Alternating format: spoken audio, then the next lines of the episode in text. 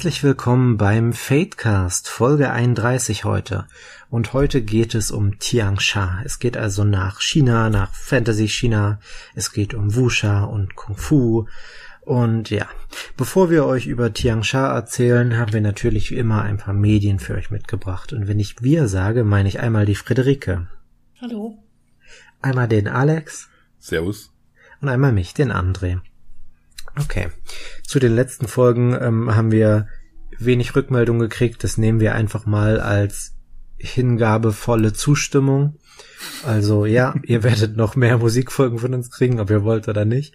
ähm, ich fand die nämlich auch sehr toll beim Hören, auch wenn ich nicht dabei sein konnte. Ähm, ja, äh, apropos Musik, Friederike, was hast du uns denn so mitgebracht? Ja, ich äh, war auf einem Konzert. Und weil ich jetzt nicht schon zum, ich glaube, gefühlten vierten Mal über, nein, es ist das vierte Mal über Silverstein reden kann, der war ich nämlich auf dem Konzert, rede ich einfach über die Vorgruppe. Clever, ne? Clever. Und zwar, nee, also ich, ähm, Silverstein haben halt so eine, so eine Club, kleine Clubtour gemacht. Also nicht, die Kle Tour war nicht klein, sondern die Clubs waren klein. Es war sehr kuschelig und sehr nett und man war sehr nah an der Band dran. Ähm, deswegen waren die Konzerte auch immer so schnell ausverkauft, aber egal. Und die haben halt nicht, haben sich gedacht, so, allein auf Tour gehen ist ja doof das äh, machen wir nicht, wir nehmen noch jemanden mit. Und die haben sich äh, Verstärkung geholt von der Band, die auf den schönen Namen Trashboat hört. Dann habe ich erst mal gedacht, so, okay, toller Name, aber gut. ähm, ja, wer ist dann Trashboat? Das ist eine britische Pop-Punk-Band. Ich glaube, Pop-Punk muss ich jetzt auch nicht mehr erklären, habe ich jetzt auch schon mindestens zweimal gemacht. Es ist immer noch das gleiche, was Green Day und Blink-182 machen.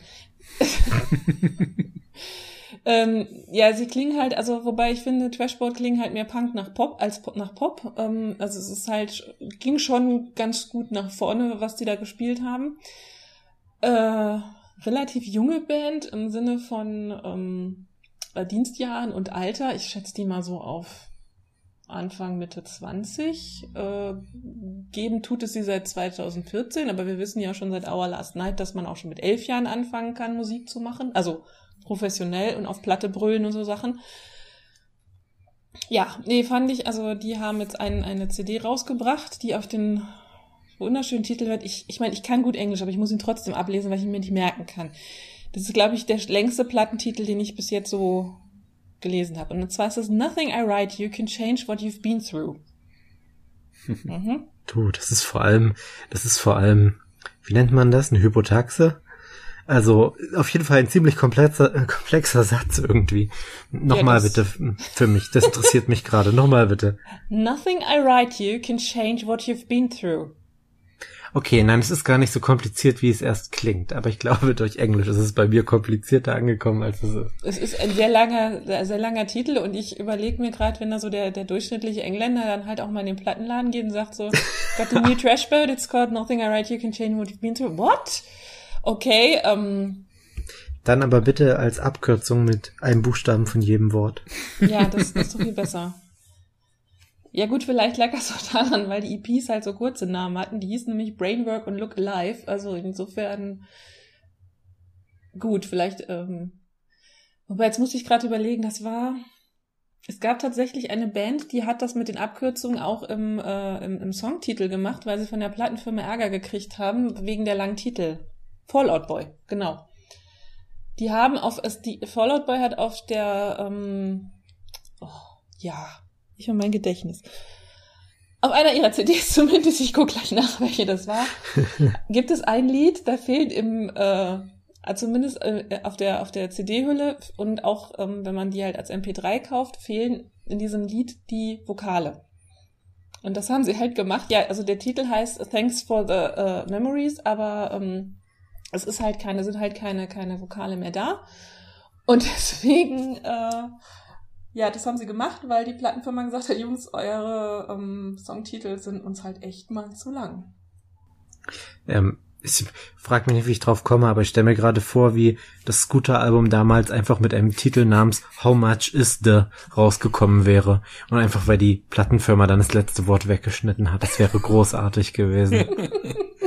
Da hätten sie ja dann schon die Edeka-Werbung vorweggenommen. Ja, aber ja, genau. Brokkoli. es war übrigens, es ist mir wieder eingefallen, Fallout bei Infinity on High. Kann man ja. auch hören, ist übrigens auch sehr coole Musik, äh, auch Pop-Punk. Also, und eine, die läuft bei mir im Auto auch durch. Ich könnte mal was über Fallout erzählen. Genau, mache ich das nächste Mal. Ja. ich, ich glaube, inzwischen habe sogar ich schon mitgekriegt, was Pop-Punk ist.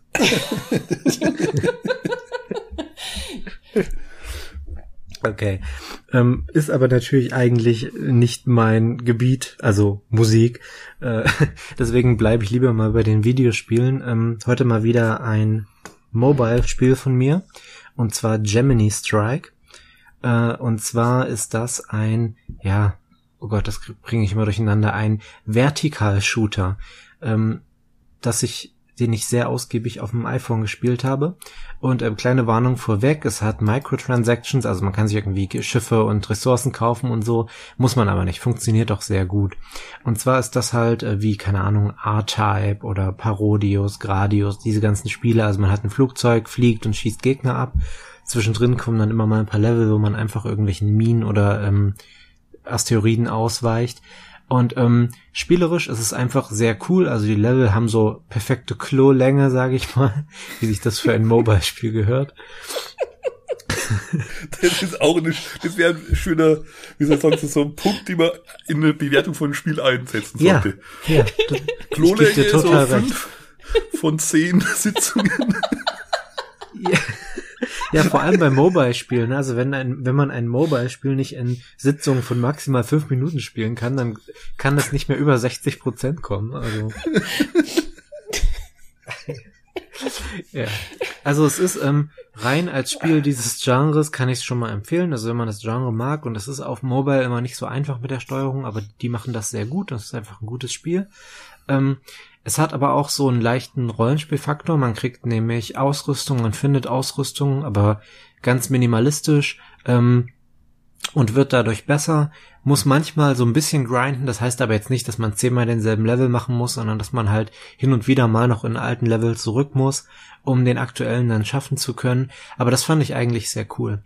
Und ähm, das Besondere ist, das Spiel hat eine Story, was bei dem Genre nicht selbstverständlich ist. Und ähm, Während die Story selbst jetzt nicht besonders toll ist, aber doch ein bisschen toller, als ich erwartet habe, sind die Dialoge großartig. Also der Hauptheld, der halt ein Klon ist, deswegen auch Gemini Strike, deswegen kann man auch tausendmal sterben in dem Spiel, weil halt einfach jedes Mal ein neuer Klon losgeschickt wird, ähm, spricht halt mit verschiedenen Charakteren, und ähm, es ist halt einfach wirklich lustig. Also, also es ist so richtig wie so ein, wie in so einem Actionfilm. Er wirft sich halt Dialoge mit seinen Gegnern zu und mit, mit seinem Supporter. Und teilweise hat man auch mal, dass er einfach seine Mutter anruft und sowas. Und es ist einfach lustig. Also, ja. Ähm, so für zwischendurch, äh, wie gesagt, perfekte Klolänge und volle Empfehlung für Gemini Strike. Aber jetzt hätte ich noch eine Frage. Was ja. ist ein Vertical Shooter? Ähm, also, pass auf, Shooter, entweder fliegst du von unten nach oben oder du fliegst von links nach rechts. Ja, ich dachte, also ich kenne nur die Dinger, wo ich immer meiner Figur hinterher renne. Nee. Ähm, äh, also, also das, was ich meine, sind praktisch, wo du, du hast ein Raumschiff, fliegst durch den Weltraum und schießt auf andere Raumschiffe. Ah, ja, okay. das hätte ich vielleicht dazu sagen sollen, dass es um Raumschiffe geht, dann wäre das, glaube ich, klarer gewesen. Ist es mehr so Bullet Hell? Also es fliegen da hunderttausend an äh, Sachen rum durchs Bild oder ist es schon etwas gemäßigtes mhm. mal? Also es, es, es geht auf jeden Fall später in die Richtung Bullet Hell, aber ich glaube dadurch, dass es ein Mobile-Spiel ist, ist es nicht ganz so krass wie in einigen anderen Spielen dieses Genres. Okay. Weil ja, das wäre dann auch nicht möglich. Weil ich habe da manche Spiele, da, da, da schalten da mein Hirn aus, wenn da einfach wirklich da 100.000 Sachen durch über den Bildschirm fliegen und ich einfach bloß noch einfach ja. eine Taste drücke und auf gut Glück rauf, runter oder links, rechts fliege, weil ich keine Ahnung habe, ob ich irgendwas ausweiche oder irgendwas reinfliege. Da finde ja. ich faszinierend, wenn da Leute den Überblick behalten. Ja. Aber ja, das klingt auf alle Fälle interessant. Ja, ja, ich, ich tatsächlich auch. Also in Spielen, die so richtige Levels haben, schaffe ich üblicherweise zwei bis drei von zehn, so im Durchschnitt, so bei solchen Spielen. Aber da das halt ähm, diesen Grinding-Faktor hat und ähm, dadurch auch so eine gute Lernkurve, habe ich das länger gespielt. Ja. Okay, Alex, ähm, was hast du uns mitgebracht? Ja, ich gehe dann gleich schon mal ein bisschen ins Thema rein, ins Wusha-Thema. Und zwar habe ich den Film A Chinese Ghost Story von 1987 mitgebracht. Äh, der hat mich damals, ähm, jetzt nicht wieder rausgekommen ist, da war ich noch zu jung dafür, aber äh, bisschen danach habe ich da den mit Begeisterung wieder mal angeschaut. Das ist eine romantische Horrorkomödie, ich möchte jetzt mal zusammenfassen.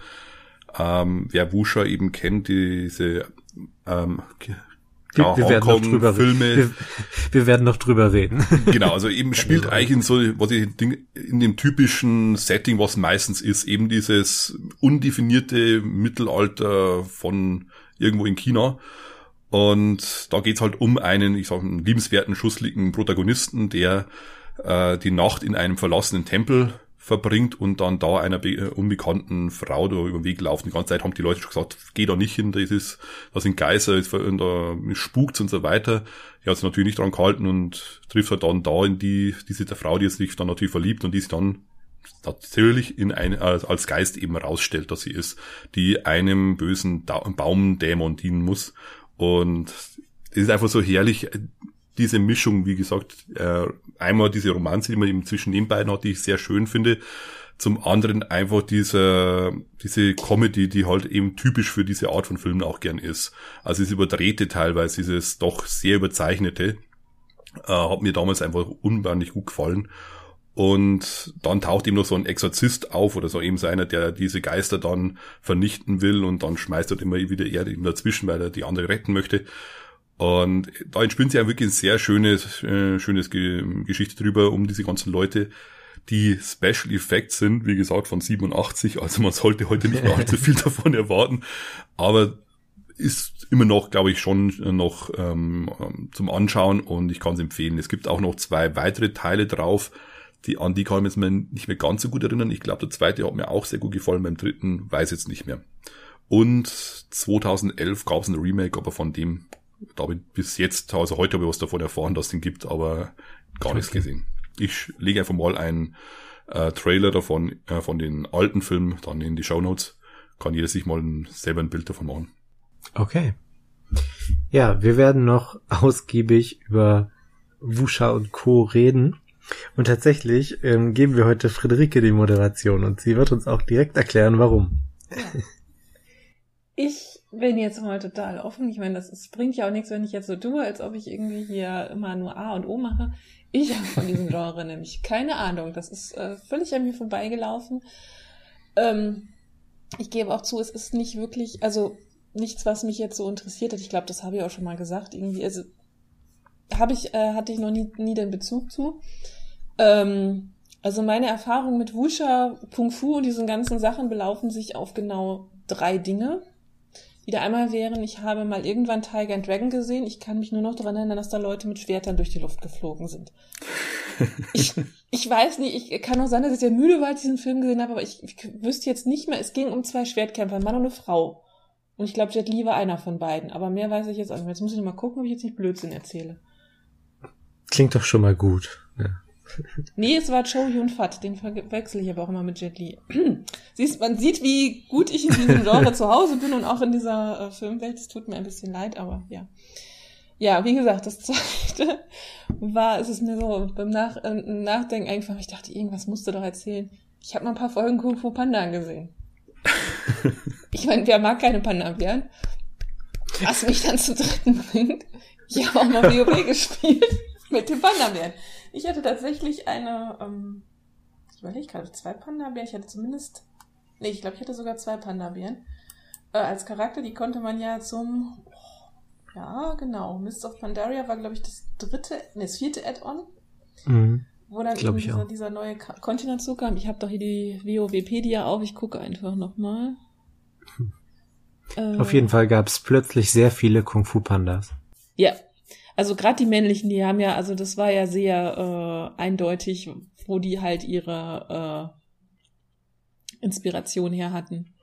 Ja, wobei er ja aus Warcraft 3 ist, glaube ich, schon älter, ne? Ja, ja, also Chen Stormbräu, also beziehungsweise im Original halt Chen Stormstout, der ist, äh, kommt das erste Mal in äh, äh, wie, äh, Warcraft 3 in dieser, dieser äh, Open World Map davor, wo man halt also gar nicht mehr so ein Level hat, sondern halt so verschiedene Be Bereiche abläuft, habe ich geliebt. Also fand ich ganz großartig und ähm, vor allem ich fand die Idee halt mal so lustig, weil das war halt nicht irgendwie, wer, vorher hat man da halt, äh, na, Thrall und, und Rokan, nee, ich gar nicht mal, das sind Rokan und Rexa, also die, die, die Spezies von Thrall, die dann da halt ähm, das Land erobern und dann treffen sie halt da so einen Partnerbären, der da mit seinem Bierfass in der Gegend rumsitzt.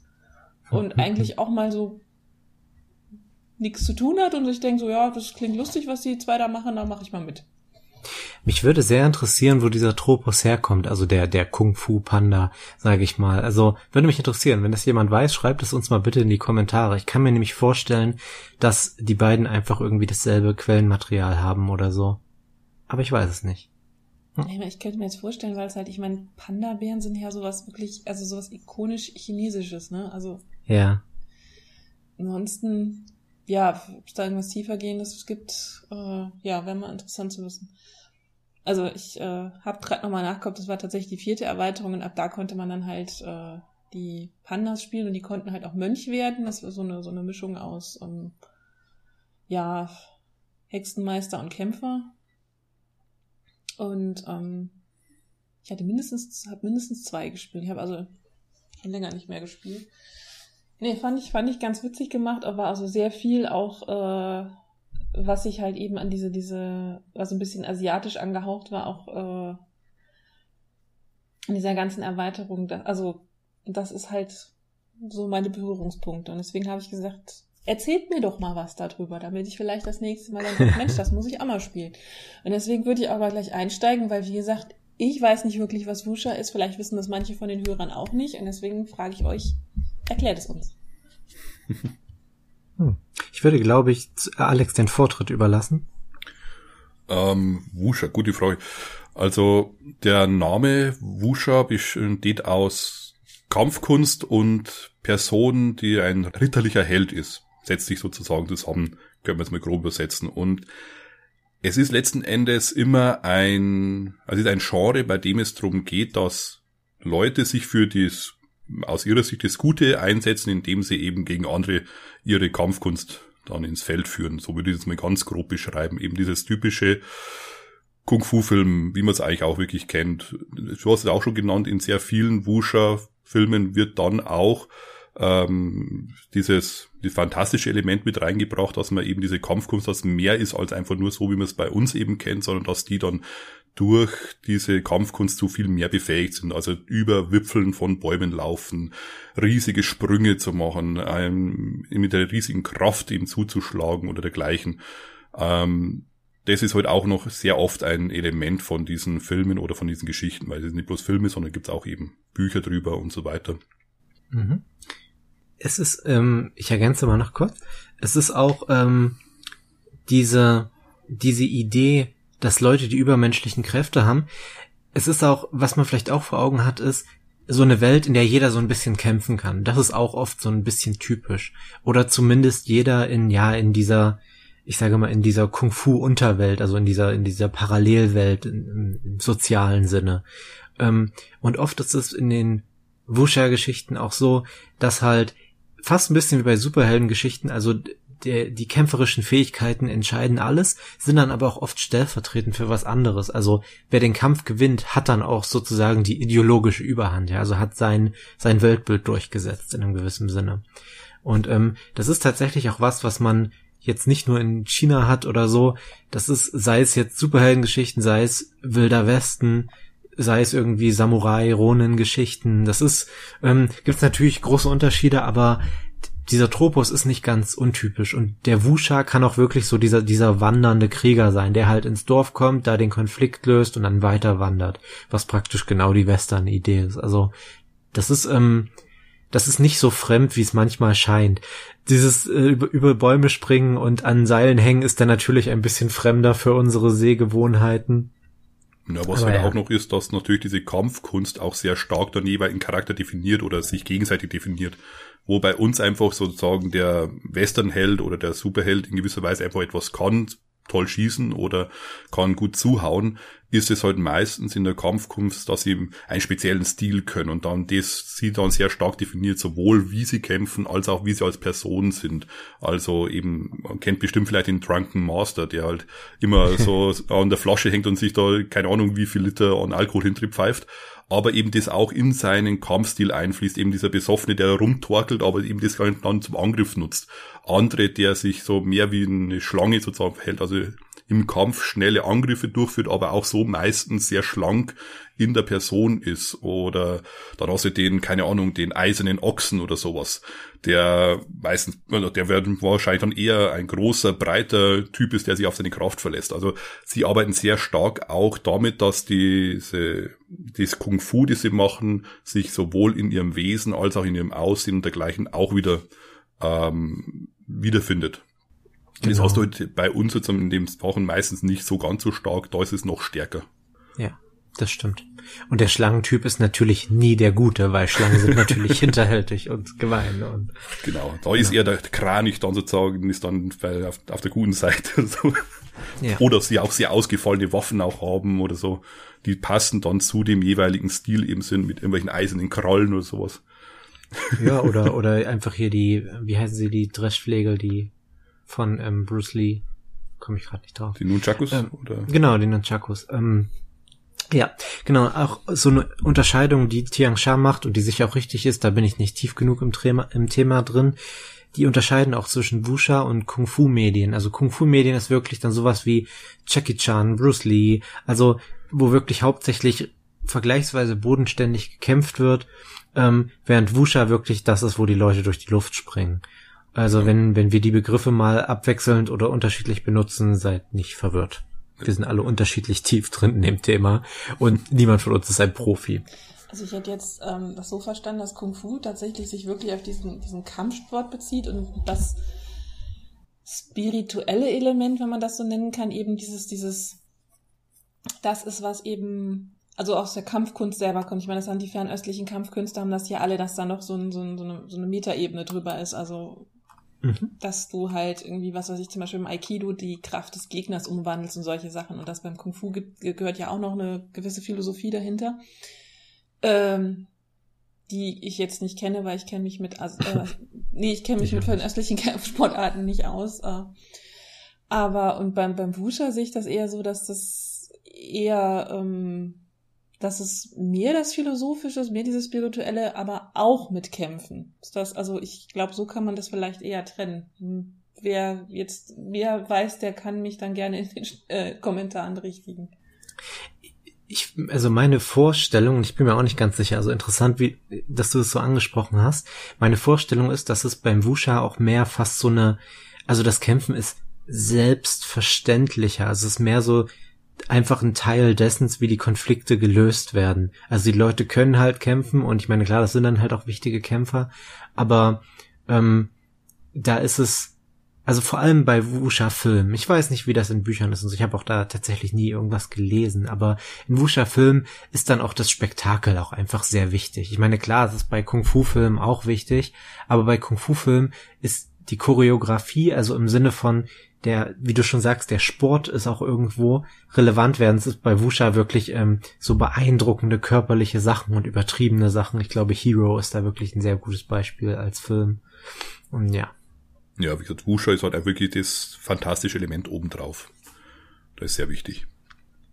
Ich glaube nie, aber auch nicht immer. Ich glaube, es gibt auch Wusha ohne. Also, ja, das beziehungsweise ist im, im, im Kung-Fu-Film, soweit ich dann weiß. Also das ist wirklich okay. da, zu Wusha ist meines Wissens auch wirklich, dass diese fantastische Element schon dazugehört.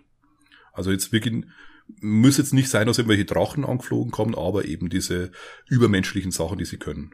Sei es okay, ja.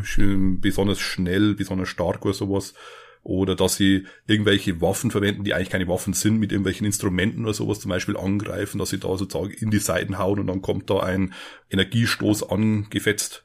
Sowas, das ist halt dann, das ist Wusha-typisch. Das andere ja. ist so wie diese Shaolin, die sei jetzt die, ähm, diese Kammern, die tödlichen Kammern, die Shaolin, wie es heißen und so weiter, das ist eben dieses Kung Fu, was schon sehr realistisch darstellen möchte. Ja, okay. Das stimmt natürlich. Ne? Ich habe bei Über natürlich tatsächlich direkt eher an die Drachen und böse Magier und was nicht alles Geister gedacht. Okay. Ähm, was man vielleicht noch ergänzen sollte, also Wusha oder all, allgemein so Hongkong-Kino und so hat auch in anderen Genres einen großen Einfluss. Ich denke, Matrix muss ich wahrscheinlich nicht nennen, ne? Da ist es überdeutlich. also, aber man hat das in in sehr vielen Sachen, also auch Actionfilme, moderne, solche, solche Sachen wie hier John Wick oder so.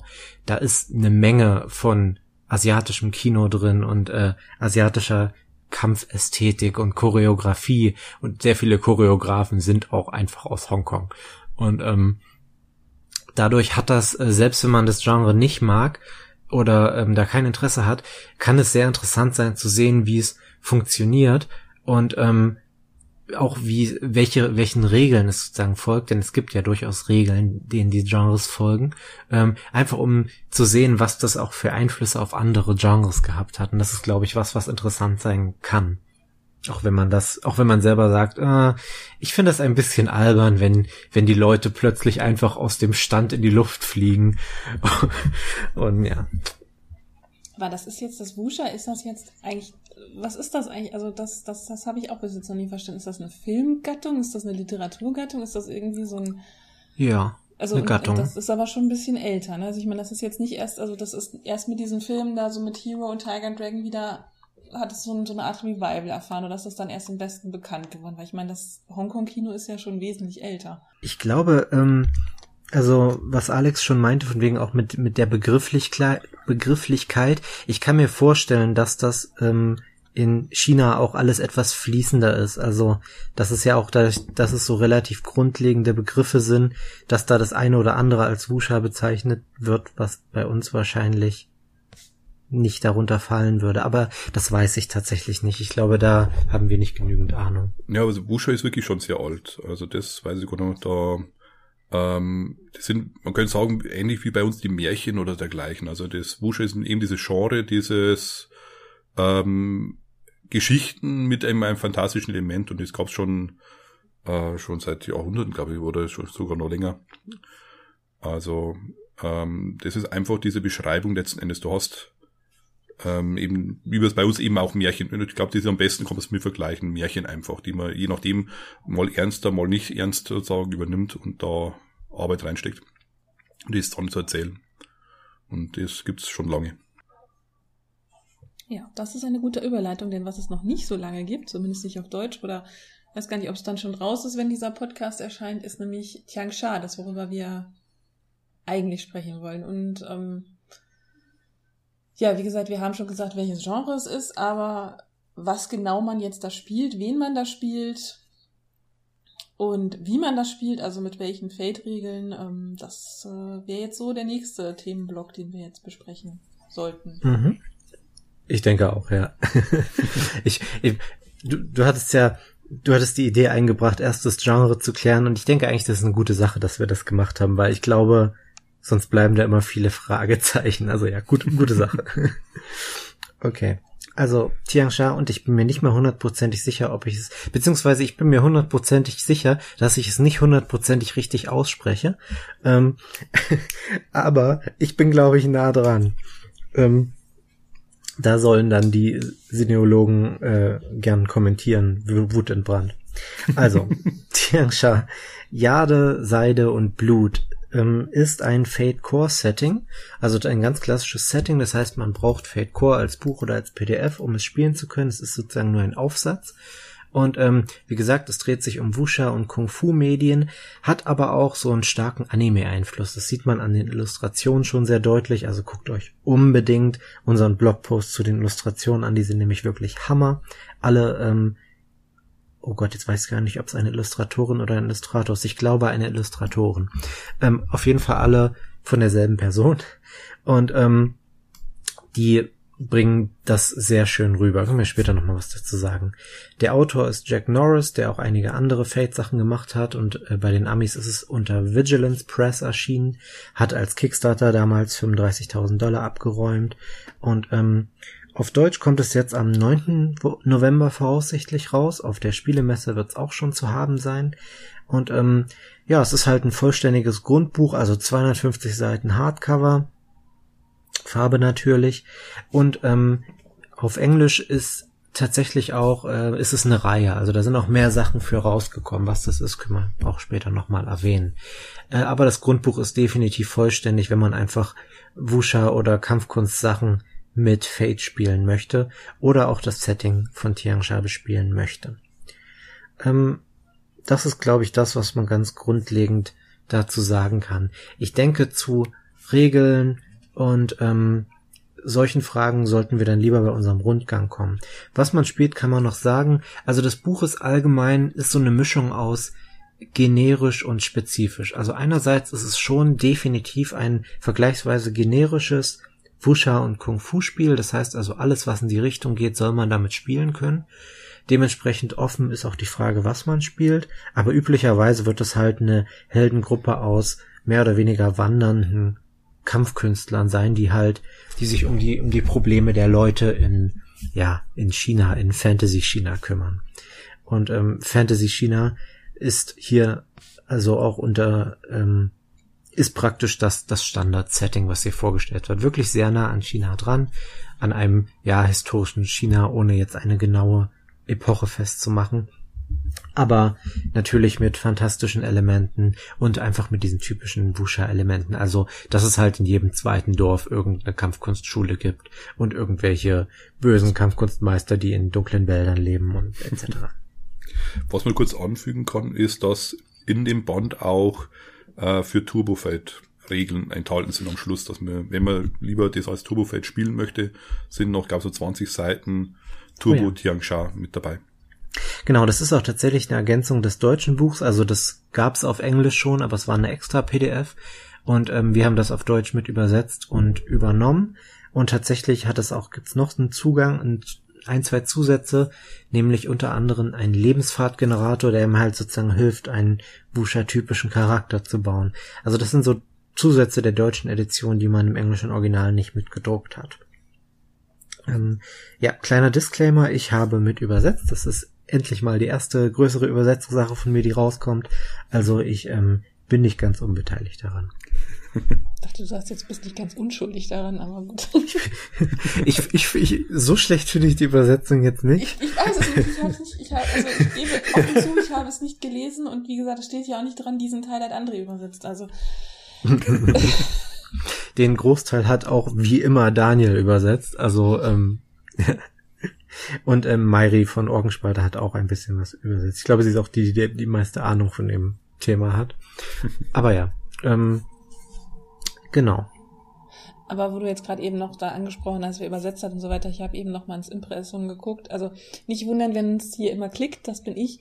Ähm, ich klicke eine, auch manchmal. Es ist, also, wenn mich jetzt nicht alles täuscht, ich meine, bei Amerikanern weiß man das ja manchmal nicht so genau. Also Denise, äh, Moment. Mm. Denise S. Jones, also ich gehe davon aus, das ist eine genau. Frau. Also, wie gesagt, ich glaube auch. Ja. ja, ich meine, ich war lange Zeit der Überzeugung, dass äh, Marion G. Harmon äh, von Wearing the Cape eine Frau ist und war dann immer so überrascht, als es immer hieß er. Und ich dachte, dann ist mir eingefallen, Marion kann im Amerikanischen auch ein Männername sein. Ja. Mhm. Okay, ich habe gerade nochmal geguckt, aber ich finde das auf Anhieb auch nicht. Aber ja, ich bin mir auch ziemlich sicher, dass es eine Frau ist. Auf jeden Fall tolle Illustration. Jo. Gut, wollen wir einen Rundgang machen durch ja, das dann Buch? Lass, wollte ich gerade vorschlagen. Dann lass uns doch mal einen Rundgang durch das Buch machen, weil das ist ja auch ein ziemlich äh, echt volles Buch. Also wenn ich hier gucke, 256 Seiten. Also ich meine, da kann man jetzt noch natürlich hier Titelblatt und den ganzen Kram abziehen, aber oh, also 250 Seiten kommt, glaube ich, schon ganz gut hin. Mhm.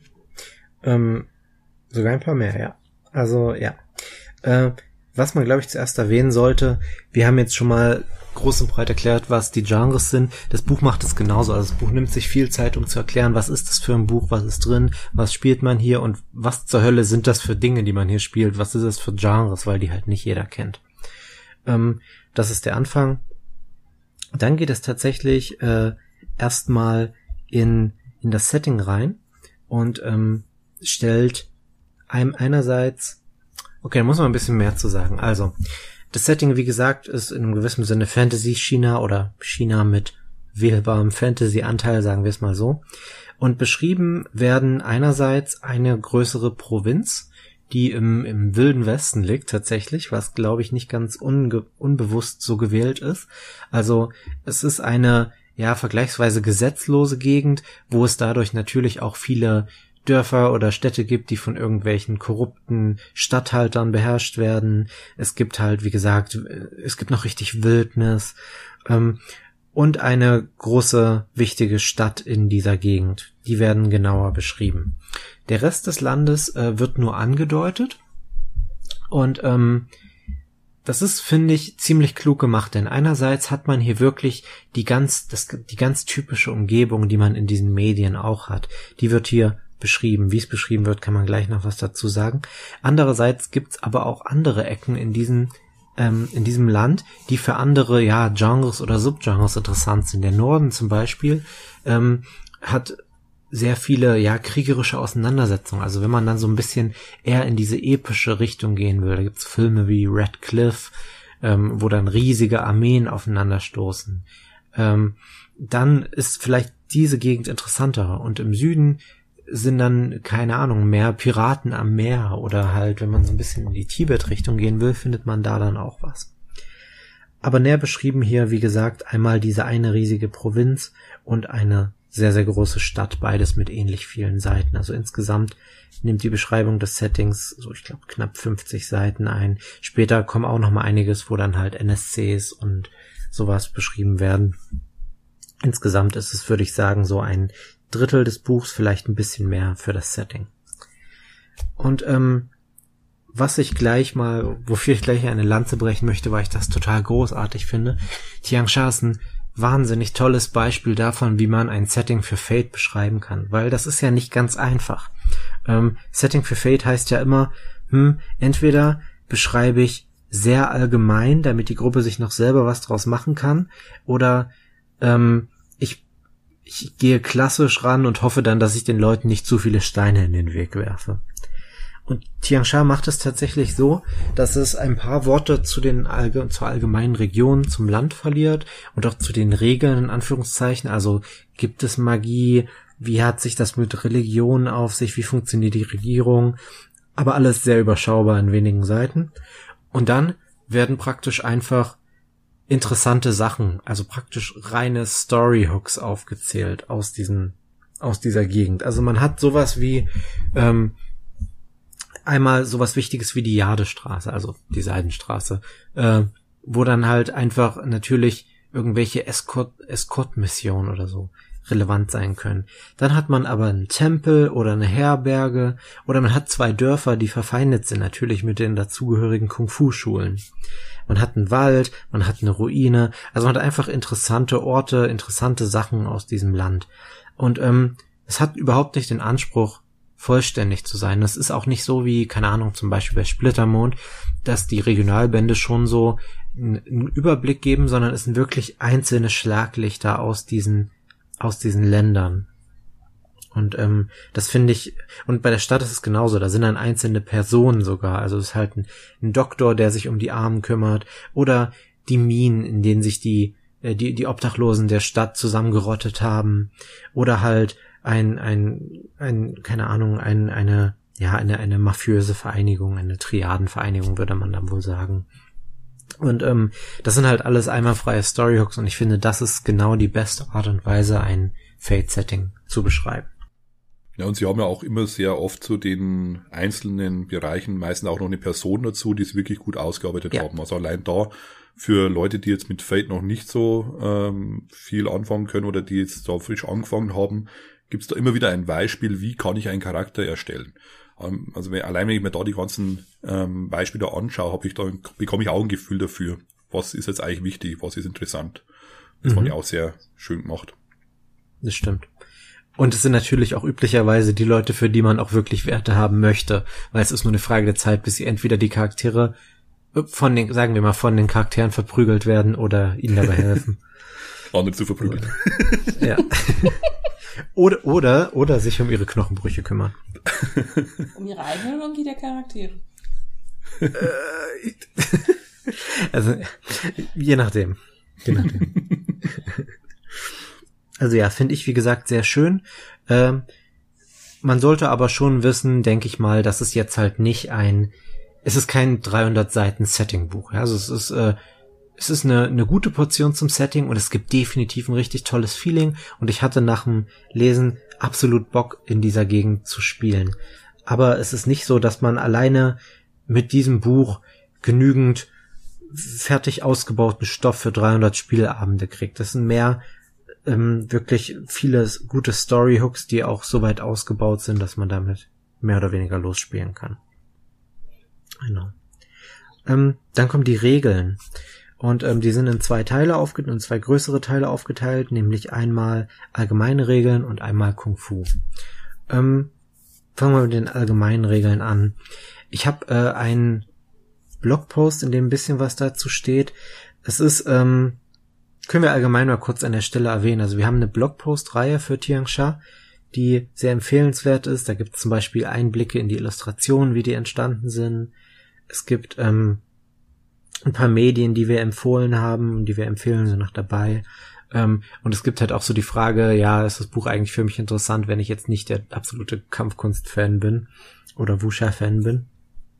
Und ja, werft da mal einen Blick rein. Also ähnlich wie bei den letzten Spielen ist da auch eine Menge Arbeit reingeflossen.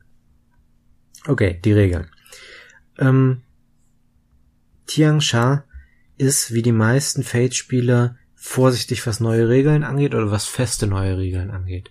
Also es gibt viele Vorschläge, was man machen kann. Ähm, vieles ist optional und wirklich zentral, denke ich mal, sind gut einerseits die, die Kampfkünste, kommen wir noch hin, und andererseits so ein paar neue Sachen mit Fertigkeiten. Also eine neue Fertigkeit ist zum Beispiel Chi. Ähm, und dazu gibt's noch einen sogenannten Jianghu, Shangfu, Shangfu war es, glaube ich, ein Shangfu-Rang, der praktisch sagt, ja, welchen Status man in dieser Kampfkunstwelt hat, also in dieser pa gesellschaftlichen Parallelwelt. Und ähm, wie man das auf so Kampfkunstfilmen hat, es wird hier nicht passieren, dass irgendein kleiner, was weiß ich, ein kleiner Bob von der Straße den Haupthelden umhaut. Sowas wird nicht passieren. Und das wird halt durch diesen Xiangfu-Rang erledigt. Also, weil es heißt wirklich, wenn man einen höheren Rang als eine, ein, ein anderer Charakter hat, wird es erheblich schwerer verletzt zu werden und erheblich leichter den anderen zu verletzen. Also es gibt hier ziemlich ziemlich klare Hierarchien, die sie aufgebaut haben und dementsprechend anders sehen die Kämpfe teilweise auch aus. Also dass man mehr Schergen drin hat, dass man durchaus mal Kämpfe mit größeren Gegnermengen machen kann, dass eine Person durchaus problemlos 20 Leute verprügeln kann. Ähm, und auch bei Athletik merkt man das. Also Athletik wird durchaus auch benutzt, um sich mal über mehrere Zonen hinweg mit einem gewaltigen Sprung zu bewegen, wenn man einen entsprechenden Rang hat. Und äh, so gibt's halt so kleine Abänderungen in den Fertigkeiten, aber prinzipiell sind die Fertigkeiten ähnlich. Genau, und Chi ist halt das, wonach es klingt. Also alles, was so mit Meditation und Vorbereiten, diese Richtung sozusagen. In der inneren Energie. Genau. Alex, kannst du dich noch erinnern, was man mit Chi so alles anstellen konnte? Also ich weiß, man, man, konnte zum Beispiel die Heilung verstärken, man konnte sich dann schneller heilen. Ich glaube, man konnte eine sozusagen eine Chi-Rüstung, also man, man mehr aushält, ähm, generieren.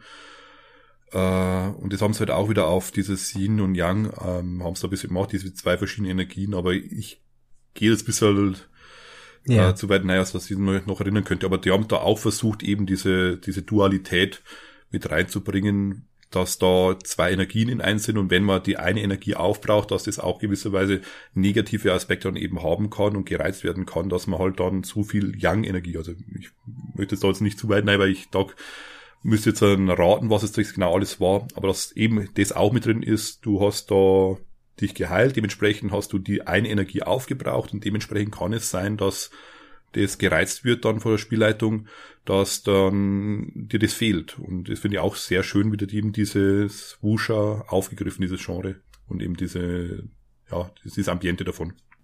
Ja, muss man allgemein sagen. Also, wenn man Tiansha als Spiel in einem Satz beschreiben will, es simuliert wirklich alles, was in die Richtung Wusha, Kung Fu, Kampfkunst, vielleicht ein bisschen Anime geht. Ähm, weil das ist wirklich alles, was da drin ist. Ich behaupte, jede einzelne Regel findet man eins zu eins in diesen Medien wieder. Oh, ja. ähm, es gibt auch viele so kleinere optionale Sachen. Zum Beispiel haben sie zwei Seiten darüber verbracht, wie ist das, wenn man eigene Diener haben will oder auch einfach so einen Affen, der an, an der eigenen Seite kämpft oder also diese diese Begleitersachen, Haustiere, das ist ja genau oder eben auch als so ein Kumpel, der dabei ist oder eben so, so ein genau. Diener oder so ja das ist auch sehr schönes ähm, immer so ein Trope, was man da sehr oft hat, den irgendwie so diesen Sidekick. Ja, ich muss gerade an eine grenzwertig rassistische Sache aus unserer letzten Runde denken. Übrigens, Tiang Sha macht das sehr stilvoll, also sie benutzen die Klischees, aber ich sage mal, sie benutzen die Klischees so, wie sie auch im Originalmaterial benutzt werden. Ähm, in unserer letzten Spielrunde hatten wir tatsächlich, ähm, oh Gott, jetzt will ich nichts Falsches sagen. ich, ich verwechsel es gerade mit, ich, ich bringe es gerade mit was anderem durcheinander. Auf jeden Fall hatten wir als Begleiter für unsere Runde ähm, einen Typen mit einem Esel, also ein ähm, ja ein sozusagen ein, ein Handlanger und er hatte einen Esel und es war immer nicht klar, ob der Esel oder der Handlanger den Namen hatte. Ich weiß gerade nicht mehr, wie er hieß. ja, da musste ich gerade dran denken. Ähm, genau, und dann gibt's halt auch so ähm, optionale Sachen oder Erklärungen, wie geht man mit Waffen um, äh, wie geht man, wie, wie, geht, wie macht man das, wenn man ein etwas tödlicheres Spiel haben will, das übliche halt. Ich wusste genau. gar nicht, dass das so ein Tropos ist mit den, mit den Dienern und so weiter. Was gibt's, das gibt's in äh, dann bei, bei, bei WoW auch, ich weiß gar nicht mehr bei was, da kriegt ja. man irgendeine so Questreihe und da kommt immer so ein kleines Panda-Bärchen angerannt und, und ist dann äh, einem, hilft einem dann und sagt dann immer irgendwie, ich glaube, der will irgendwas lernen. Ich weiß ja. das aber nicht mehr. Also auf jeden Fall, das ist immer ganz irritierend, weil das ist je nachdem, was für eine Zone man sich befindet, hat man dann dieses Panda-Bärchen immer hinter sich herrennen, also so einen kleinen, kleinen Panda-Jungen. Sehr niedlich, aber ähm, ja, also meistens ist halt eben der, der, ich sag mal, trottelige Freund, der dabei ist oder ein Diener oder dergleichen, der immer wieder mal in die Schwier in Schwierigkeiten kommt. Oder der es dann wieder sozusagen da zu sehr mit anderen anlegt und sagt, mein Meister, der haut euch alle platt. Und danach gibt's schon wieder eine auf den Deckel für den Meister. Ja. so in dem Stil.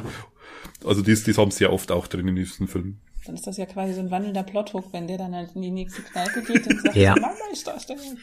Genau. Das wird dann, das wird gereizt, ne? Also das ist dann das, was gereizt wird. Ja, leider ist Wong schon wieder in die Kneipe gegangen und und hat deine mächtigen Kampfkünste angepriesen und jetzt will da jemand ja, sehen. Genau. genau, genau das. Und genauso wird's hier auch in den Regeln dann, ne? Also genauso ist das. Deswegen muss man auch, glaube ich, gar nicht genauer drauf eingehen auf die Regeln, weil die Regeln machen genau das, was man sich vorstellt. Ähm, oder sie machen das, was man sich gerne vorstellen würde, wo man nicht drauf gekommen ist. so ging's mir teilweise. Ja. Na, und was auch noch beschrieben wird, ist, dass man auch sehr stark, was bei Fate eh an sich immer wieder mal erwähnen muss, ähm, sehr viel im Kopf passiert, also wie man es beschreibt, wie man oh ja also dass die Regeln grundsätzlich gleich sein können. Du kannst eine Kung-Fu-Geschichte mit erzählen, ohne die, ähm, großartig irgendwelche fantastischen Elemente drin. Oder du hast eben die Leute, die da meterweit durch die Luft fliegen und so weiter. Die Regeln ja. bleiben gleich. Je nachdem, wie dir die Gruppe es eben am Tisch erzählen möchte, das ist eben, wird ja auch nochmal recht schön nochmal auf zwei, drei Seiten so äh, behandelt, wie man das einfach im Kopf dann auch anpassen kann. Genau. Und das machen sie oft, also dass sie oft wirklich, sie nehmen wenig als selbstverständlich an. Also man wird als Unwissender in dem Genre sehr schön an der Hand genommen, sage ich mal. Ähm, was auch in dem Sinne, ich mache nur mal ein Beispiel, weil Zonen, da wird auch viel drüber gesprochen.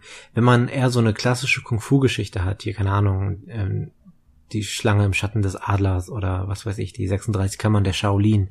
Da ist eine Zone halt wie üblich bei Feldchor. Wenn man halt Wusha hat, dann kann eine Zone auch mal der komplette Hof des Kaiserpalastes sein, weil da kommt man auch mit einem Sprung auf den Kaiserpalast hoch. Dann funktioniert das halt einfach ein bisschen anders. Oder was man halt mit der Athletikfertigkeit machen kann, ist dann halt in der Erzählung ein bisschen was anderes. Das ist halt die Richtung. Und das ist einfach, das ist auch ähm, das will ich gar nicht mal komplett Tiang Sha zuschreiben, weil das ist einfach eine Stärke von Fate, dass halt so viel in der Erzählung liegt, dass die Regeln da so flexibel und so schwammig sind, dass sie halt einfach, einfach alle oder nicht alle, aber beide Genres nebeneinander sehr gut erlauben, ohne dass man viel an den Regeln ändern muss. Ja. Ähm, und das gilt tatsächlich auch für die Kung-Fu-Künste. Also, die sind nämlich, kurze Erklärung, ähm, man kann sich einen eigenen Kung-Fu-Stil zusammenstellen, Kampfkunststil. Der besteht immer aus zwei Teilen. Einmal aus einem Elementunterstil und aus einem Körperunterstil. Ich sage drei Beispiele und wissen wahrscheinlich alle, was gemeint ist. Man kann zum Beispiel dem Blitzkranich kämpfen, man kann den Steintiger kämpfen, man kann aber auch den Feuerphönix kämpfen. Und genau das ist die Idee. Also man nimmt ein Element, man nimmt meistens ein Tier üblicherweise dazu und zu jedem dieser Unterstile gehören drei Fähigkeiten. Das sind einfach nur Stunts. Aber die natürlich thematisch passen. Das heißt also, wenn ich zum Beispiel nehme den, nehmen wir mal den Waldaffen, das ganz typisches, ja, das wäre dann vielleicht so ein, so, so ein typischer Bandit, so ein typischer Bandit, der Leute im Wald überfällt, hätte vielleicht den Waldaffenstil. Der hat dann Zugriff auf drei Stunts aus diesem Waldunterstil, drei Stunts aus diesem Affenunterstil und damit ist das schon mal was sehr charakteristisches, weil der Waldstil beispielsweise ist was hat ähm, ist ein Stil, der sehr viel von seiner Umgebung profitiert, ja, also Situationsaspekte, Zonen. Der Affenstil dagegen ist was, was halt sehr viel mit Bewegung zu tun hat. Und sofort hat man halt das Bild von einem Kämpfer vor Augen, der, was weiß ich, von Baum zu Baum springt, der irgendwelche Bambusstäbe umtritt. Und das funktioniert wahnsinnig gut. Ähm, und dann kommt noch dazu, was auch, was ich sehr cool finde, jede Kombination hat eine eigene Geheimtechnik. Also der Waldaffe hat eine eigene Geheimtechnik, die man lernen kann, wenn man genügend normale Techniken gelernt hat. Kann man, und? kann man, ja, schön. Ich wollte nur fragen, ob das so verständlich ist, aber ich denke, ist ganz gut als Überblick, ne? Genau, aber eben wie vorher auch schon mal gesagt, ähm, es ist nicht nur wie er kämpft, sondern eben auch, was er letztendlich dann auch für ein Typ ist irgendwo. Auch sein Charakter wird damit Stimmt. bisschen dann auch definiert.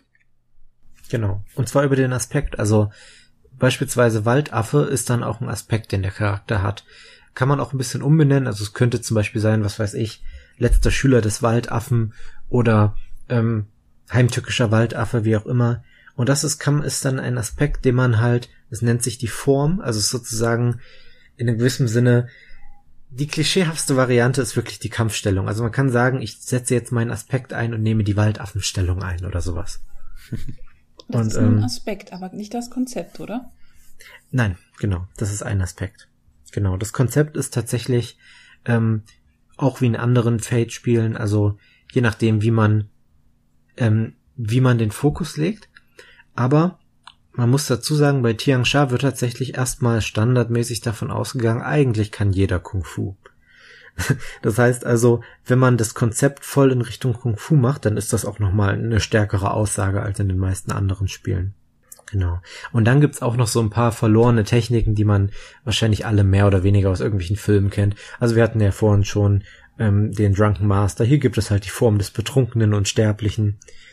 Es gibt auch die Hand des Heiligen, die dann halt, äh, keine Ahnung, ähm, ich glaube, das war so die Druckwellenrichtung und so. Also irgendwelche Geheimtechniken, die über die üblichen Fähigkeiten hinausgehen. Und ähm, das System ist wirklich, es ist simpel und es ist wahnsinnig charakteristisch. Also ich kann dir mal kurz zählen. Es gibt sechs Elementunterstile und sechs Körperunterstile. Das heißt, es gibt schon mal 36 fertige Stile, die sich wirklich alle anders anfühlen. Also ein Eisenkranich fühlt sich anders an als ein Eisenphönix, obwohl natürlich beide eine gewisse Ähnlichkeit darin haben, dass sie halt zum Beispiel relativ defensiv oder relativ brachial kämpfen. Und das ist einfach wahnsinnig cool gemacht und trotzdem schön simpel. Dann gehen wir Beispielcharaktere sind übrigens auch sehr charakteristisch, also haben mir sehr gefallen, werden auch in den Kurzgeschichten, die nämlich überall im Buch drin sind, verwendet. Also das Spiel kämpft nicht nur mit den Illustrationen sehr stark dafür, ein bisschen Atmosphäre aufzubauen, sondern auch mit Kurzgeschichten und halt mit diesen ikonischen Charakteren. Ähm, und dann kommt auch gleich schon ein großer Teil zum Spielleiten in Tiangsha. Und äh, ja, das ist auch, ich will nicht allzu detailliert drauf eingehen, weil dann reden wir noch eine halbe Stunde, aber es wird halt alles erklärt, was man einmal für das Genre braucht. Es wird erklärt, wie funktionieren diese Tropen, was ist typisch, wie gehe ich mit dem Kung Fu um, wie gehe ich damit um, dass die Charaktere so mächtig gegen zum Beispiel unwichtige Gegner sind. Ähm, wie funktioniert das mit Sterben und Aufgeben? Was für Kampagnenaspekte kann ich benutzen? Und so weiter und so fort. Ähm, interessant zu nennen ist vielleicht auch noch dieses dynastische Spiel, also dass man über mehrere Dynastien hinweg spielt, weil das ist auch nicht ganz untypisch, dass Familienbeziehungen in diesen ähm, in diesen Genres eine wichtige Rolle spielen. Und so kann man halt wirklich, äh, keine Ahnung, erst spielt man einen Helden und dann geht man in die nächste Generation und spielt die Kinder dieser Helden. Für sowas sind auch Empfehlungen drin. Dann kommen wir zu Antagonisten und Abenteuerideen. Das erklärt sich, denke ich, von alleine, aber es sollte vielleicht erwähnt werden, ähm, dass es nicht so ein Afterthought ist, also da ist wirklich ein bisschen Energie reingeflossen. Die Abenteuerideen sind wieder, haben immer wieder einen komplett ausgebauten NSC dabei, haben immer jeweils zwei Seiten, ähm, also kann man auch direkt was mit anfangen.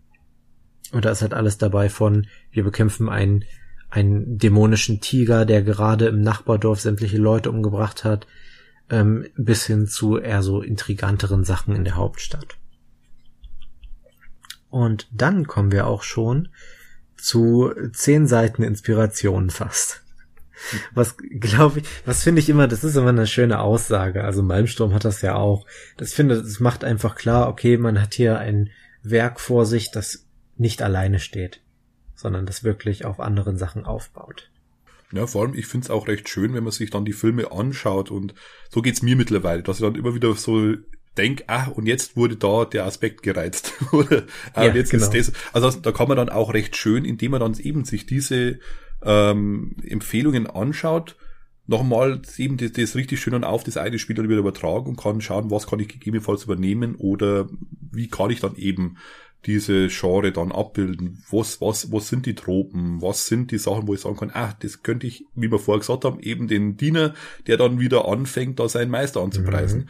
Das sind eben so Sachen, da, da ist nicht viel, was ich machen muss, aber dann habe ich schon wieder eben dieses Gefühl für das Wuscher dann doch wieder auch wieder ein Stück weit auf den Tisch äh, gebracht. Und es zeigt auch sehr gut, ähm, ich sage mal, die, die Weite dieser Genres. Also sowas wie Hero oder ähm, Tiger and Dragon ist jetzt naheliegend, aber dass halt auch sowas wie Big Trouble in Little China oh, dabei ist, was ein großartiger Film ist, wahnsinniger Film. Also, aber auf der anderen Seite auch sowas ähm, wie die Räuber vom Liang Shanmore. Vielleicht kennen einige Leute die Suikoden-Rollenspiele für die PlayStation oder PlayStation 2. Das ist praktisch diese Geschichte. Also das passt da auch mit rein. Ähm, oder halt Dynasty Warriors, die Spiele Jade Empire von BioWare ist sicher einigen Leuten auch ein Begriff. Also ja, da gibt's eine Menge. Genau, und dann kommen die Erweiterungen, die wir in der deutschen Edition dazugenommen haben, nämlich Pfade des Schicksals und Turbo Tiangsha. Und schon kurz gesagt, Turbo Tiangsha ist vielleicht noch ein bisschen was. Oh nein, fangen wir mit den Pfaden des Schicksals an. Bleiben wir in der Reihenfolge, sonst komme ich, sonst bringe ich mich komplett durcheinander. Also die Pfade des Schicksals sind halt wirklich ähm, es sieht auf den ersten Blick ein bisschen aus wie ein Zufallsgenerator für Charaktere, aber das ist es nicht ganz, weil da hängt ein bisschen mehr dran. Das ist praktisch wirklich eine Hilfe, um sich einen eigenen Hintergrund für einen Charakter zu bauen, also wirklich Ansätze für Geschichten, die man mit dem Charakter erleben kann, um Aspekte zu finden, aber auch um passende Kampfkünste zu finden. Und es ist einfach ein, eine ziemlich coole Idee und auch cool designt, sage ich mal. Ähm, fand ich überraschend gut, weil eigentlich bin ich da nicht so der Freund von. Und Turbo Tiangsha, da bin ich der Freund von, das habe ich auch übersetzt. Das ist wirklich, wie kann man das Ganze noch ein bisschen simpler machen? Also die Kung-Fu-Techniken bleiben fast unangetastet und es ist sehr bewusst, denn die sind halt, sage ich mal, das Herzstück des Ganzen. Weil wenn man die weglässt, dann sage ich mal, dann kann man auch einfach Tiangsha als als ja als Wegweiser nehmen, wie kann ich Fate benutzen, um Wusha zu spielen. Aber sonst alles andere wird halt ein bisschen simpler, also einfacher natürlich die Methoden, aber auch solche Sachen wie Stress, das übliche halt kennt man ja. Und halt einfach so ein paar Besprechungen, wie kann ich das ganze Spiel ein bisschen simpler machen. Und als letztes, und das möchte ich nicht untergehen lassen, weil das echt großartig ist, gibt's nochmal Spielhilfen. Und ähm, einmal ist es Kampagnenbogen, Charakterbogen etc. Aber ich glaube, ein bisschen weiter vorne im Buch, habe ich glaube ich übersprungen, gibt es auch so Sachen wie ähm, wie haben sie es genannt? Ich glaube, ein Menü für Abenteuer. Also auf jeden Fall ein, ja, wir wurden ja mal gefragt, welche Spiele noch ähm, Zufallsgeneratoren für Abenteuer enthalten. Tiangsha gehört dazu. Also wirklich so ganz typische Tropen, die man sich zusammenstellen kann, um so ein, sich ein typisches Abenteuer als Spielleitung zu überlegen oder zumindest einen Aufhänger dafür zu finden. Das war das Buch. Ich habe beim Durchblättern gemerkt, ich glaube, es hat ein paar Illustrationen mehr als das Original. Und ich glaube, das liegt daran, dass bei uns noch diese zusätzlichen Sachen dazugekommen sind, hier Turbo Tiangsha und so. Ich bin mal nicht ganz sicher, da will ich jetzt nichts Falsches erzählen. Es kam mir auf jeden Fall so vor. Okay. Ähm, Friederike, konnten wir dich denn ein bisschen für Wusha gewinnen oder eher nicht? Ach doch, jetzt müsste mir das nur noch einer leiten, ne? Also ich glaube, selber kriege ich das nicht äh, vorbereitet. Also dafür finde ich es äh, nicht, also nicht so spannend, dass ich jetzt sagen würde, ich möchte mich selber rein arbeiten, aber ich glaube, wenn jetzt jemand sagen würde, hier, ich biete das mal an und spiele mal mit, würde ich das auf jeden Fall machen. Ah, ich sehe gerade, ich habe ein bisschen durchgeblättert. Ich weiß jetzt, warum ich auf Jet Li komme. Der war nämlich ein Hero, nicht in Tiger and Dragon. Ah, okay. Und wahrscheinlich in gefühlt jedem zweiten anderen Kampfkunstfilm, der im Westen angekommen ist. Ja, ja, ich habe irgendwann mal mich mit meinem, das muss ich jetzt mal gerade erzählen, das, äh, beim Shadowrun-Spielleiter ein bisschen angelegt. Wir hatten irgendwann mal es ging um irgendwelche, ich glaube, so Filmzitate raten oder sowas. Ne? Und dann meine ich so, ach, ist das der Film, wo Jet Li einen äh, gefühllosen Killer spielt? Ist das der Film, wo Jet Li einen gefühllosen Killer spielt? Und er so, was? Das ist einer meiner Lieblingsschauspieler, das kann nicht sein, weil es tut mir leid. Alle Filme, die ich mit ihm kenne, ist, da läuft er wortkack durch die Gegend und bringt irgendwelche Leute um. Also er macht es meistens aus einem, aus einem, aus einem, äh, also für eine gute Sache, aber er läuft wortkack durch die Gegend und bringt Leute um. Ich meine, das sieht toll aus, aber ich wollte gerade sagen, wenn meine Freundin jetzt zuhören würde, würde sie wohl sagen, aber er sieht gut dabei aus. Die ganzen Filme sahen gut aus. Ich nicht nur Li, ja, der auch. ja. ähm, ich entschuldige mich, wenn ich jetzt ein bisschen zu viel geschwafelt habe. Ich glaube, das liegt einfach daran, dass ich ähm, wohl so am tiefsten mit drin war. Ich glaube, ich glaube, wir müssen uns für die Vorstellung von Produkten mal, mal was überlegen, damit es nicht immer darauf hinausläuft. Ja. Warte doch also mal bis Secrets of the Cats, dann rede ich einfach mehr. Jetzt stellt sich nur noch die Frage, gibt es die fünf Punkte Pressur-Explosionstechnik? Ich glaube ja. Ich glaube schon. Echt? In irgendeiner ja, Variante. Ich bin mir nicht ganz sicher. Lass mich, lass mich kurz, lass mich Kommt kurz die noch scrollen. Sagt mir noch was. Also ich kenne sie jetzt aus Kill, Kill Bill. Bill. Ja, ja stimmt. Genau. Ach, den habe ich sogar gesehen, aber nur den ersten Teil. Den zweiten Teil muss ich immer noch gucken. Ja, der erste Teil ist ja auch der, der praktisch ähm, Wusha und Kung Fu ist. Der zweite Teil ist ja der Westerteil. Der ist ja hier nicht so interessant. Ja, den ersten Teil habe ich tatsächlich gesehen und ähm, am meisten beeindruckt hat mich, ich habe keine Ahnung warum, war dieses, dieses, bei der, wie hieß die, Oren Ishii, die hatte ja dieses, dieses irre Schulmädchen als Leibwächterin. Ja. Ich weiß nicht wieso, aber ich habe dann irgendwie gehabt, danach habe ich gesagt, ich möchte eine Key-Adeptin spielen, die so ist. Ist sie nicht geworden. Sie wurde irgendwie eine Punkgöre, aber ähm, ja, die hat, also keine Ahnung, hat mich nachhaltig beeindruckt, dieser Charakter. ähm, ich habe noch mal geguckt. Ich habe es jetzt auf Anhieb nicht gefunden. Ähm, aber ich bin mir relativ sicher, dass zumindest eine Anspielung dafür drin ist, weil ja. ich habe mal so eine Erinnerung gehabt. Ja, ja super. naja. Okay. Also, ich hoffe, dass wir euch ein wenig für Tiangsha ähm, ja, faszinieren konnten. Es ist, also, wie gesagt, es ist nicht wieder ein reines Werbegespräch. Äh, ich finde das auch wirklich großartig. Ähm, am 9. November kommt das raus. Man kann es wie üblich jetzt schon im Uhrwerkshop vorbestellen. Und ähm, ja, wir halten euch auf dem Laufenden. Und wenn das gut läuft, wäre es sicher auch drin, da noch Zusatzbände zu übersetzen. Aber dafür muss es erstmal gut laufen. Also mal sehen. Es gibt ja auch immer dieses Klischee, dass Asia-Settings in Deutschland nicht laufen. Und ich bin immer ein großer Verfechter davon, dieses Klischee ähm, zu entkräften. Also bitte kauft dieses Buch. wenn es dann draußen ist. Ja. Gut. Dann öffne ich den Fade Cookie. Mir fällt jetzt erst auf, dass das ja heute sozusagen besonders gut passt, wenn man die Klischees schon mal. Ja, habe ich auch schon gedacht. Wir hätten uns eigentlich auch noch alle was Chinesisches zu essen bestellen sollen. Ich hatte zumindest. Wir werden den Podcast dann schlürfen. Ja, ich hatte zumindest was mit Erdnusssoße. Ich finde, das passt. Sehr gut. Ja. Also, Bitte helfen Sie mir. Ich sitze in einer Fabrik. Nein. Ähm, bin in der gekettet. Das wäre heute auch sehr passend gewesen. Die Kunst ist einmal mehr aufzustehen, als man umgeworfen wird. Also, ja, da muss ich ja nur nichts zu erklären, oder?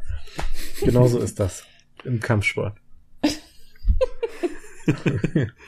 Und ich muss mich gerade an den, den, äh, besten Glückskeksspruch, den ich bis jetzt in einem Glückskeks hatte, wieder haben wir vor kurzem erinnert. Und zwar, Freunde sind wie Bohnen, sie sprechen hinten. Das, den den habe ich viele Jahre lang in meinem Geldbeutel mitgetragen, weil mir keiner geglaubt hat, dass ich diesen Spruch aus dem Glückskeks rausgezogen habe. Ich überlege gerade, ob das irgendwie ein Übersetzungsfehler ist, aber der ist ja mal. Ich, äh, hast du ihn, kannst du ihn entziffern inzwischen? Kannst du, hast du eine begründete Theorie, Hypothese, was das bedeuten soll? Also mir geht da irgendwie noch so ein kleiner Zusatz wie falsche Freunde sind wie Bohnen. Weil ich hoffe ja, jetzt nicht, dass meine, meine, alle meine Freunde hinter meinem Rücken da irgendwie über mich lästern oder sowas. Aber das Aber war. Selbst, selbst dann verstehe ich nicht, warum mir jetzt Bohnen hinter meinem Rücken lästern. Ja, weil es da von hinten da Flatulenzen raus, raus. Das ah. einfach quasi anschleicht und dann in deine Nase und so. Ich Übelst. verstehe. Ich verstehe. Und schon haben, schon haben wir eine neue Kung-Fu-Technik. Der, Die gasförmige Bohne, oder? Ja, der, ähm, der, der, der, der Jünger der, der Bohnenwolke oder so. Der, der Jünger der tödlichen Bohnenwolke. Okay. Gut, dann entlassen wir euch mit diesem Bild in den Abend. Vielen Dank fürs Zuhören und äh, wir hören uns beim nächsten Mal beim Fadecast. Bis dann. Servus.